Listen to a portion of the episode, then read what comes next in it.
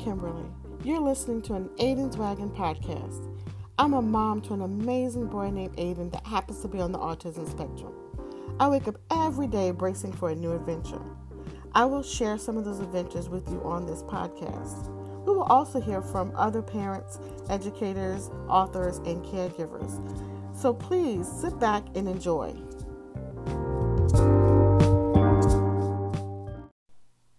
Welcome to our very first Aiden's Wagon podcast. I wanted to share with you all why I started Aiden's Wagon.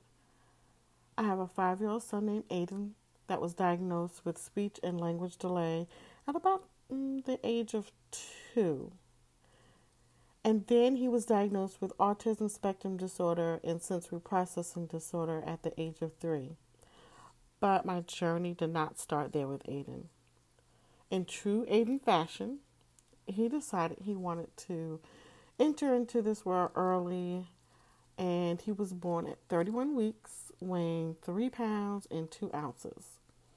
He was in the NICU, Neonatal Intensive Care Unit, for 28 days and 3 hours, which were the longest 28 days of my life. Well, because he was a preemie, it put me on notice to pay really strict attention to whether he was hitting his milestones in a reasonable time or not. And I would have constant conversations with his pediatrician and voicing my concerns. I started noticing that around 15 months that he was not progressing like I thought he should be progressing, especially with the language. So I went back and forth with the pediatrician, and she gave me the information for an early intervention program that we call here in Georgia, we call it Babies Can't Wait, and I'm sure it's something different in other states. So what Babies Can't Wait does is they will provide therapy or subsidized payment for therapy, and the therapy is done in home until the child is the age of 3. And then at the age of 3, they will then be able to go to, they age out and go into the school system. So at the age of 3, then Aiden was able to go to school. And at school, he can receive those therapies because at public school, it's free. So we went through the process with Babies Can't Wait, and now at about 2.5, he starts the evaluation process for the behavioral and the OT to see if he needs occupational therapy services. So during and even before we started with Babies Can't Wait, I thought that maybe since Aiden is the only child, that maybe if he were around children more, doing different activities, maybe that was something that he was lacking. So I signed him up for music and different arts and martial arts, hoping that this would help him progress and hit the milestones and help with his language especially. Well, we signed up for one event for music, and Aiden loves music. So I just knew that this would just be an awesome thing that I was doing. This is going to be great. He's going to love this. He's going to be really into it. It's going to help him.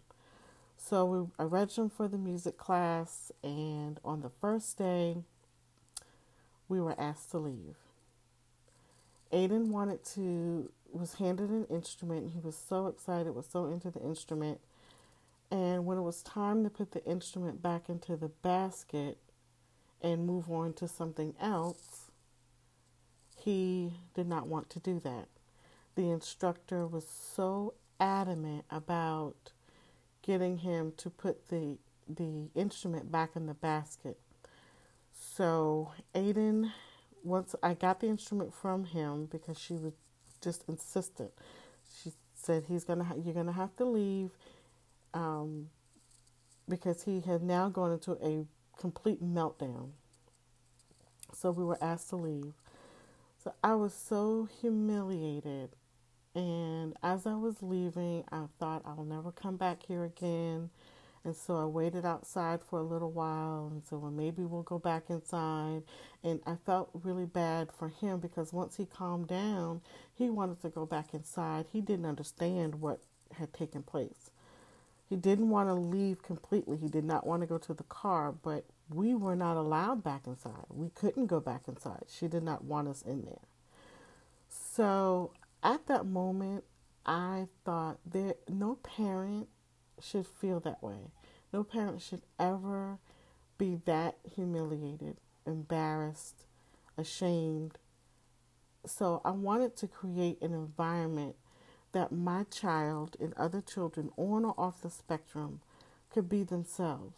If they have a bad moment, if it's just not a good time and they don't want to participate in all of the events or what have you, that their parent can deal with that situation and not be judged. There's no judgment. So I wanted to make sure that Aiden's Wagon, any activity that we do, is a judgment-free zone. And I make sure of that.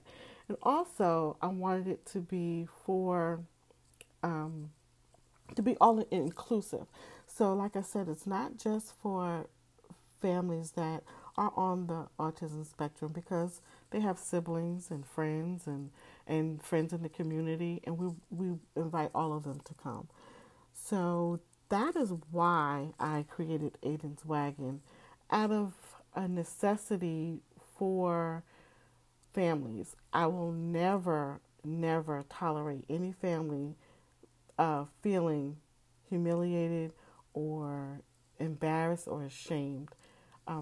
Since I know how that feels, and it was just the worst, because you know that your child has meltdowns or has bad days or what have you, and it'll pass. Yes, you might need to take a breather and come back, but it'll pass, and no parent should feel that they have to leave and not come back and be banned. So that is why Aiden's Wagon exists. On this podcast, we will hear from authors, educators, parents, the community itself.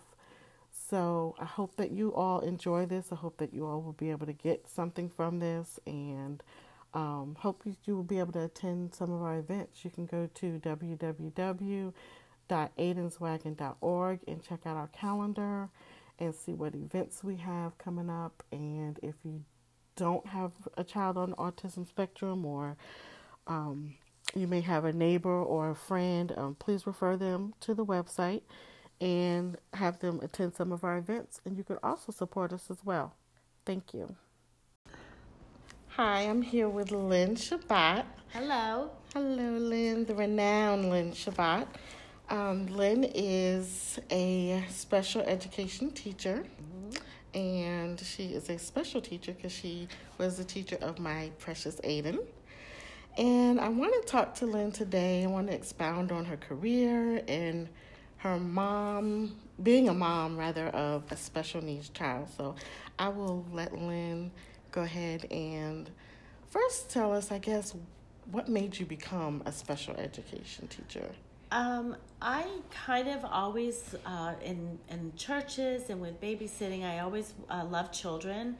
And I had an experience with a neighbor of a child with special needs that my siblings were not, they were a little nervous to play with and didn't really know how to play with her. And I just was so attracted to her with all of her idiosyncrasies and her different behaviors and everything. I wasn't afraid, and I was kind of intrigued. And then, from time to time, I'd read a book or watch a movie, and I just always felt a calling, almost, that I could do something like that. That felt like something that fit my personality. So it was just in you. I think just, so. Just to do it. I think I was one of those lucky people that at an early age kind of, a teacher put a seed in my mind of that you'd be good at that. After reading Helen Keller in the fourth grade, I remember having to do a book report, and I was worried about the drawing part of it because I wasn't very artistic. So I read the book and I thought, yeah, I could do that when I grow up. And I was probably 10 or 11 years old. Oh, wow. But it just, the seed was planted. And speaking of planting seeds, you have been planting seeds for how long now with children? Give away some information. Let's just say 3 decades and counting. Okay. So you were a special education teacher, so then you became a mom of a child with special needs. That is correct. That is the irony in the universe. I was well into my career, 16, 17 years. I had worked on, I got my master's degree when my oldest daughter was 3 or 4 years old, one class at a time. I was teaching full time. And I really felt like I had a good handle on what teaching special needs was all about. And my third child just did not speak, did not give me any language. I had 2 other children to compare it to as far as milestones. And she was about 13 months with a vocabulary of mommy, Elmo, and ball, and eventually no. And so I knew something was wrong, but I wasn't really ready to accept anything like that. But I did have enough of a push in the back of my mind to get her tested. Okay. So how did that change your career? Or did it change your career from the first half to the second half after having the diagnosis? Yes, it did. The first part was just understanding how the denial of accepting that your child is different, because as a parent, you're so madly in love. Yes. You're so madly in love from the minute you find out you're carrying a child. Right. And that whole falling in love process just grows, and you are protective, and you are in love, and you are mom, or dad. And so I understood when teachers could see things in children that parents were not ready to see. And what a painful, long, personal process that is. Right. So that really, that part initially was like, oh, I get it. And over time, when I started putting my daughter in more intensive therapies, I realized the urgency of early intervention. We cannot wait with our kids. Right, exactly. And so because of the early intervention with Aiden, I was blessed to have you a teacher when he was 3. And I think, I know that really helped him. And so what advice would you give, I guess, to a teacher that does not have a child with special needs, but they are a special needs teacher? Because that does happen. It was true. You. It was, and that urgency and that understanding, the empathetic side to, I had 2 other children. I was a working mom. I was a full-time working mom. So adding to my schedule of this therapy and that therapy and the worry and everything else, I try to relate to you and to many other moms that I know where you're coming from. This is not school hours only. This is vacation time. This is 2:00 in the morning. This is the child that won't potty train. This is the child that runs away. All the safety issues. Right. I knew that, and I felt it with everything in me. So it's talking to a new teacher or a teacher that does not have a personal experience with this, I would just say extend that olive branch and just say, listen to their side, because they are truly the ones with the child. They are the first teachers as well as being a parent, and you're going to gain a lot of information by listening to say, what are they dealing with, the strengths, the weaknesses, and what is home life like? Back in the day, teachers used to go into the homes to understand their children, especially in special ed. And for whatever reason, we don't really have an opportunity to do that anymore. So we lose that part of the whole picture. Right, right. So you have now written a book, or you're in the process of writing a book. It is written. It's coming out in June. Yes. In June. So what made you decide now to go ahead and write a book? It surprised me how it all came about. When Bree was little, I thought about it. I thought, well, surely for the reason that I am a special ed teacher and then become a parent, there must be some rhyme or reason in the universe that this would happen to me. Right. I say in my book that I should have gained a few extra points with God or your universe or whatever, that I was already doing this, so why would you give me extra? I get it. And so I think the time was always in the back of my head that I would do it someday, like when she was older. And my other two children are, in college, and one is has a career and is married. And I just started writing in a journal, and I could not stop. Okay. The words came, the tears came, and it was just my time. So over a few months in the summer, I switched from writing in a journal with pen to paper to my computer. And then I kind of disciplined myself to say I'm going to write a little bit every day. Nice. I cannot wait until June to read it. Thank you. And I have to get my plug in there that it's with 10-10 Publishing. Okay. 10-10 Publishing? Yes. Okay. So do they have a website? Yes, they do. It's 10-10 Publishing. Uh-huh. Okay. So I just want to say two things. Congratulations on being Teacher of the Year. Thank you. I could not let you go without saying that. Thank you. Well deserved. And then the other one is a question. Okay. Once your book is published, will you come back and talk about the book? Absolutely. Okay. Absolutely. The book started out as a personal expression of my journey. The name of the book is Connections: A Journey in Love and Autism. I wanted people, everyone to know, but even especially families that are dealing with this, that you will survive, you will thrive. Mm-hmm. You can have a beautiful life with a child that is different in some ways and no different in other ways. Mm-hmm. It's your child. But I'm hoping that the book will give me a platform to be able to answer questions about, well, what do you do in this situation? Because with a career of 30 years, and I'm still in the classroom, it's kind of, we always use puzzle piece as the autism icon, but it truly is a puzzle. Like, why is this child acting like this today? Why is he acting like this tomorrow? Yes. And I love that. When I come into a staffing where a new child might have just moved in from out of town, and I just kind of look at him for a few minutes, I'm not listening to any of the reports, and then I'm like, okay, we need to work on this, we need to work on that, and I can see it because I've had so many different children. I've been lucky enough to see so many beautiful children come through my classroom door, so I have a lot of experience with that. But that's what I'm hoping, just the conversation around autism, around behavior disorders, around any childhood developmental disorder. Yes. It needs to be out in the open. We need to have some answers, right? And we need to be able to rely on each other, not to have to reinvent the wheel. But if this is working, it might work for you. And I'm hoping to open up that kind of forum. Right, and too, I think with that, people be more accepting and not so standoffish when it comes to a child's behavior if they're not behaving typically. Exactly. So I think especially as our children get older. They, they look like they're older. They're physically changing they should be presenting like a first grader, like a third grader. And sometimes the behavior component or the social emotional component has not caught up. And so those behaviors are very immature.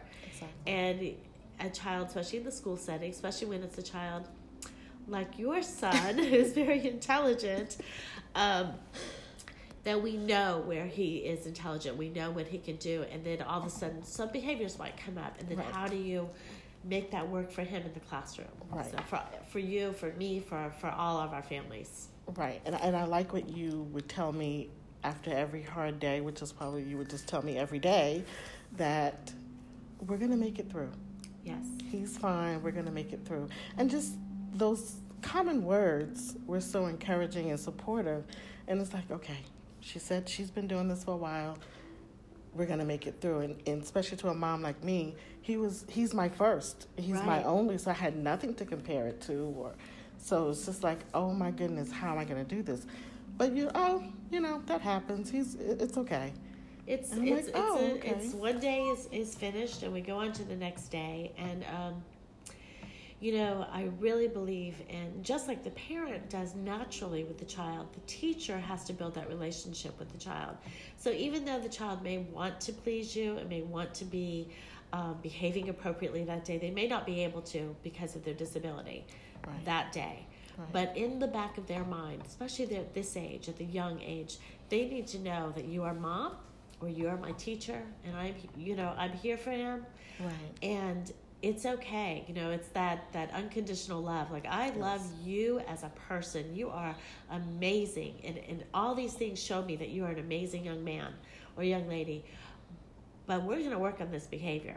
Right. And showing that, holding the child accountable at his level for his own personal responsibility. You know, we would like him to sit for 4 hours and act like a 7-year-old, sure, but he's not 7 years old and he's not there yet, and he probably will be someday.